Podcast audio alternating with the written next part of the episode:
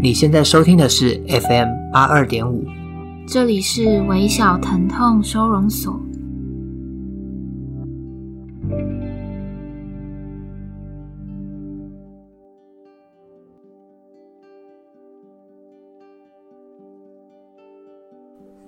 大家好，我是苗苗。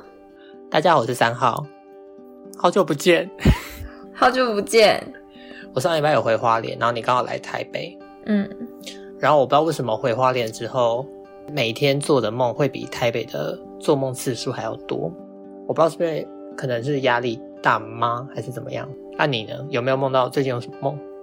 我周末去台北，然后住在一个好朋友家，然后那个晚上我也是做了一个噩梦，就反正那天我梦到我跟喜欢的人要约会，结果他迟到，然后最后没有来赴约，这样，然后我在梦里很难过，这样子。我就在 IG po 一个线动，问大家就是近期有梦到什么梦，然后基本上很像大家回的那个留言都是比较偏不好的吧？嗯，噩梦，对，噩梦，比如说什么自杀，或者是什么分手，或是遇到男朋友的前任，嗯、然后什么小三、棺材被狗咬，嗯，还是说噩梦会比较让人记得，所以。才会都，我们才会就是都看到大家回复噩梦，有可能呢、欸。嗯，还有人梦到天竺鼠车车，嗯，好可爱哦。你有看哦？我看了一集，第一集，然后就没了，就没有，对，就没有再继续看。嗯，我看了第二集就没了。好，这不重要。所以今天要聊的跟梦有关吗？今天要聊的主题是跟海有关，所以跟梦一点关系都没有。对呀、啊。我们今天会念比较多篇信，主要是因为第二季准备要结束了，然后其实，呃，那个写一封信给他的那个表单已经默默的先关起来了。那接下来的这一集和下一集就是第二季的最后两集，那这两集我们会尽可能的多念一些信，写一封信给他。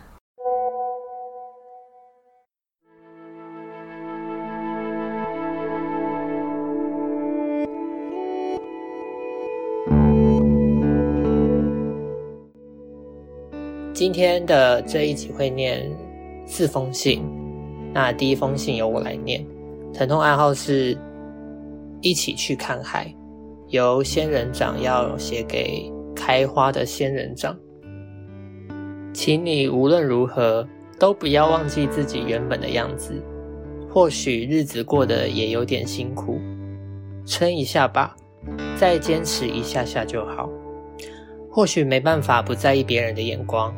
但也要好好的过好自己。或许没办法再去找到其他的好朋友，但也要好好的爱自己，代替我好好爱他，拜托了。好，这是第一篇的信。嗯，我觉得我们可以再聊一下海这个大自然的东西。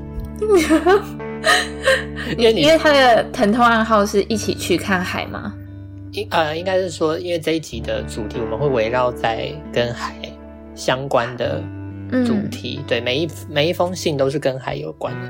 哦、然后你之前好像有听你讲过，就是山跟海，你喜欢海吗？嗯，对，对。然后你的你那时候的理由好像是说以前的经验，然后会常让你去看海，然后你会有一些不一样的心情。嗯嗯，对。你最近一次看海是什么时候？我最近一次看海是一月底，哎，就是上上礼拜周末的时候。那你的感觉是什么？嗯，我去的海是花莲一个叫做四八高地的地方，然后它就在七星潭附近。哦，我我后来也去了七星潭，因为他们就是不远。我觉得那一天就是很幸运，因为。嗯，我在一个礼拜前就一直关注气象预报，然后气象预报一直说六日两天会下雨，而且降雨几率很高。然后就在我去看海的前一个小时，花莲都还在下大雨。可是不知道为什么，嗯，我到海边之后，雨就突然不下了，而且就是还看得到天空。然后我每次看海，不管是什么时期去海边，我都会有一种，我明明就变了这么多，可是海都没有变。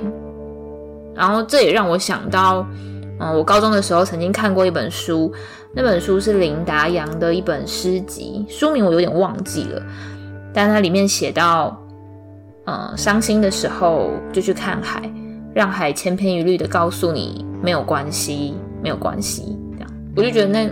这段话就是很，那时候很安慰我，就觉得好像海会包容很多事情。嗯嗯嗯嗯。你你上礼拜回花莲有看海吗？有，就是礼拜天。啊，你去哪里看啊？我也是去七星潭，我跟那个我的侄女一起去，我就带她去海边玩，就是石头，就买了香肠，然后汽水给她喝，然后就我带着她就在。那个小石堆旁边就给给她挖沙这样子，你真是好舅舅哎，我好开心哦。嗯，你你是不是真的很喜欢小孩子啊？嗯嗯。第二封信由我来念，疼痛暗号是在海岸边的牵手，是鱼缸中的金鱼写给海上的金鱼。我今年的生日愿望原本是想和你一起过生日。你上次原本说要回来，我以为你真的会回来见我。也许是我太无理取闹，才会造成现在的你不声不响的离开。即使我再怎么疯狂的打电话给你，你还是没有接过一通电话。我好像无权过问你现在的情况。认识了你这么久。喜欢了你这么久，可是原来成为陌生人竟然是我们最好的结局了吗？你记得去年七月你生日的时候许了什么生日愿望吗？嗯，我记得是跟工作跟家人有关。可是在，在我不知道是从什么时候开始，好像是出社会的，好像是过了二十五岁之后，在许愿的当下。那些愿望都会比较偏向是跟想要守护自己很重要的人为为主，比如说健康，嗯嗯、而不会是那种哦什么哦，我希望想要得到一个什么东西，或者是啊、我希望交到另外一半那种。嗯嗯嗯，我也是哎、就是像我小时候，就是会有很多想要的东西，比如说小时候可能就会许我想要。啊、皮卡丘的玩偶啊，或电子机、战斗陀螺这种玩具。再长大一点啊，不喜欢玩具了，可能就会啊、我想要漂亮的衣服，我想要很厉害的保养品等等。以前的许愿大概就会是这种，嗯，比较物质的，然后希望我生日礼物可以收到这个，收到那个这样。但好像也是出社会之后，就变得比较知足吗？我也不太确定。像去年生日的时候，我爸。他记得这件事，然后他就问我说：“哎、你有没有想要什么礼物啊？”这样，但我想了很久都想不到。现在好像就没有那种我一定要拥有的东西了，但我也不太确定这样到底是变得知足还是变得贪心了。因为这几年的愿望大概就，跟你刚刚讲的一样，都是比较精神层面的，比如希望嗯、呃、可以快乐一点啊，或是希望身边的人可以平安健康。这种愿望听起来很微小，可是它其实实现起来比物质更困难。真的，嗯，完全。会不会是这些东西我们发现可能会失去了，所以我们会想要用愿望来把握住这个东西？但小时候不觉得这些东西有什么，或者是会觉得这些东西会一直存在。对，嗯，因为小时候你根本不会觉得健康是有多重要的东西。对。或者是没有想过自己有一天会变得不健康。没错，好，好棒哦。嗯。接下来是第三封信，疼痛暗号是八月念想，是由 Y 要写给 X 的。嗨，上次投稿的时候，失去你这件事对我来说还很痛。可是我想跟你说，我已经慢慢在好起来了。我终于要放过自己了。以后夏天的海，我可以自己去看。那些曾经我把它安放在垦丁的海，我会努力活着，而你要好。你上次去垦丁是什么时候？哎、欸，我上次去垦丁好像是跟你去的，哎，跟你还有这么久了。嗯嗯，那是什么时候？大一，大一距离现在就是大学某一年。对对对，我前几天才就是翻出我们以前去垦丁那些照片，就刚刚好这样。然后透过那些照片想了很多，想起很多当时的细节。对，然后我就想说，嗯，呃，比如说我记得我们那时候去一个很大的草原。然后太阳很大，嗯，我还清楚记得我那天穿了什么，穿了一件很浮夸、很像窗帘的衣服。嗯，然后我记得最清楚的，在垦丁吃的食物是绿豆蒜。你记得绿豆蒜吗？我我只记得在海鲜店呢。哦，是哦，我我不记得有这个吗？我忘记，我只记得绿豆蒜。但我去垦丁吃过绿豆蒜之后，就后来就再也没有吃过了，就觉得一直我印象里面绿豆蒜一直是一个很美好的食物，嗯、对。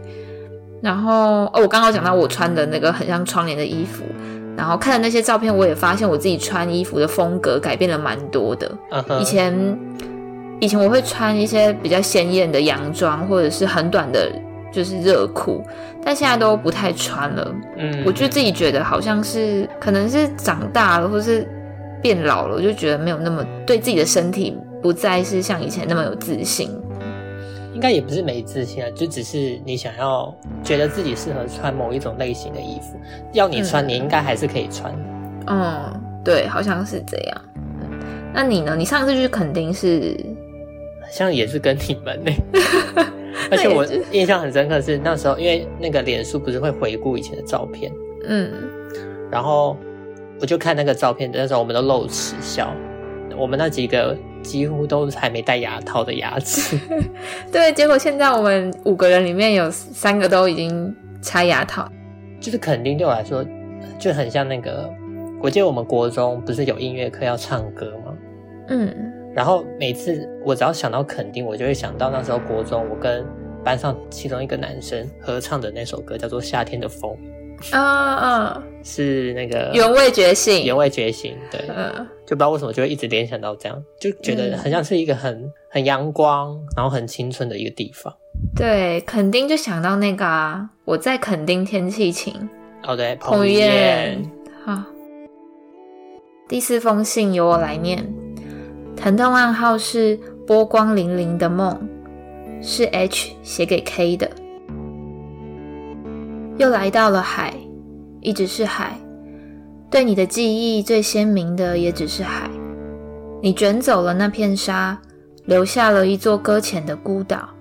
我像是溺水的鱼，在汪洋里载浮载沉，在不见光的深海里，等待着远航的你重新将我打捞。想象自己是金鱼，只有七秒的记忆，忘了你冰冷的吻。写得蛮好的，对，我也觉得，我也觉得蛮好。因为这今天的这四封都是跟海有关嘛，然后那时候在挑信的时候，我就突然觉得很像可以把一些很明确的一个东西拿来拿来当做主题，所以我就选了海，因为那时候刚好在，我就陪我侄女去七星潭，然后我就想到海对我来说其实是一个很喜欢但又很害怕的东西，因为我有，我不知道大家有没有。身边有没有这种朋友？就是他有巨大恐惧症。我身边所有的朋友，我就只有听过你有而已。比如说，我觉得我自己有这种，这算精神疾病吗？我觉得没有这么严重啊，就是就是只是恐惧的事情，你跟可能跟别人不太一样，这样。就像密集恐惧症的概念。嗯嗯嗯嗯，对，反正我我我是一个很害怕很巨大或者是很广阔的一些东西，尤其是比如说像之前那个跟你们去垦丁。的星星，对，那一大片星星，其实我会有一点害怕。虽然它是漂亮的，或者是一望无际的大海，可是我觉得如果在很阳光或者是很光明的场景下，那个恐惧感会降低。嗯嗯嗯，对，可能还是因为这是跟黑暗有关哦，应该是有道理耶。嗯嗯，对。然后我还记得我在学生时期，我很常梦到一个梦，就是在七星潭，然后遇到海啸。我好像蛮担心这件事情，然后再加上以前我又是那种就是很爱担心来担心去的人，嗯嗯嗯，所以有时候梦里就会呈现一些我焦虑的状况，我觉得了。好，因为在写这个脚本，我就有想到一个哲学思想家，他叫做莱布尼兹。他就在《人类理解新论》中有提到有关于知觉跟为知觉。伪知觉就是你感觉不到的知觉，就叫伪知觉。然后他就用海这个意象来说明这个东西。他就觉得说，比如说你在听海浪的声音，就是浪花，它其实是由每一个水，就是海的水滴去交叠，然后最后变成浪花的声音，让我们听到。嗯，然后可是如果当浪花少了，比如说少了一滴水，或者是多了一滴，其实我们根本是察觉不到的。但是很矛盾的是，如果这些细微的东西我们听不见，但事实上却不代表是没有声音的。啊，好深奥哦，会不会有点难？我听起来是觉得蛮难的。我我他，所以他想要表达的是什么啊？他想要表达的意思就是，就是我们在感知事物，呃，没办法去把这些微小的事情。去体会出来，然后我我自己啦，我把它衍生的结论就是，也许我们有时候去体会生活的一些小微小的事情，也许会带来一些不同的刺激，或是一些新奇的事，这是我的见解。嗯，好深奥哦，有一点哲学。嗯，好的，好，那今天录完这一集呢，就是我们要迎接过年了嘛，农历新年。对，祝大家新年快乐。新年快乐！我们下次见喽，拜！牛牛年行大运，对，再见，再见。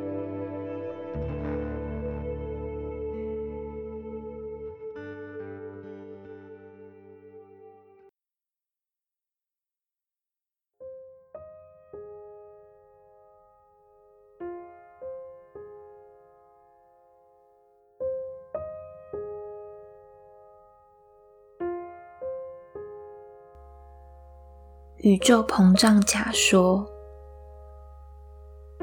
科学家说宇宙正在膨胀，星星加速离开，世界终将分崩离析，而我们也是。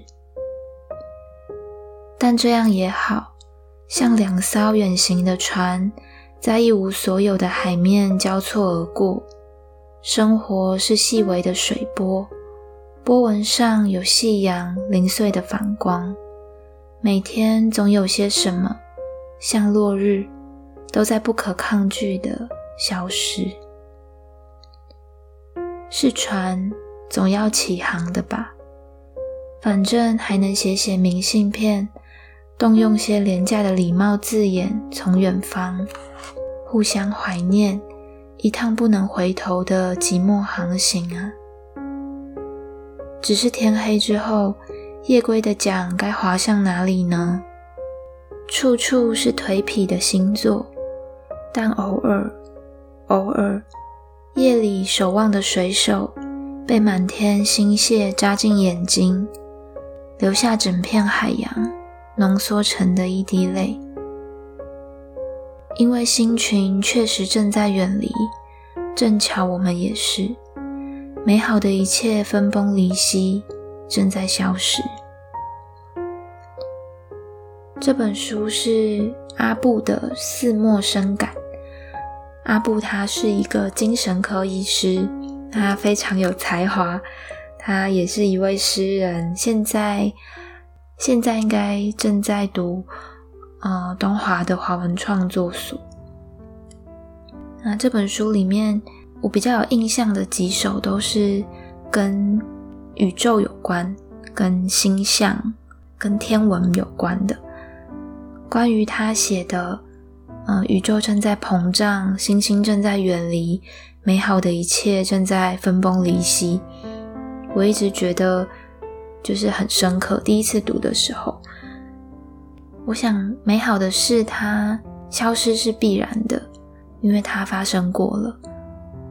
但我们有时候都太低估这个世界的变化了。世界会变得更坏，同时也会变得更好。未来还会有美好的事情发生。那希望我们都可以有勇气，或是耐心，期待他们发生。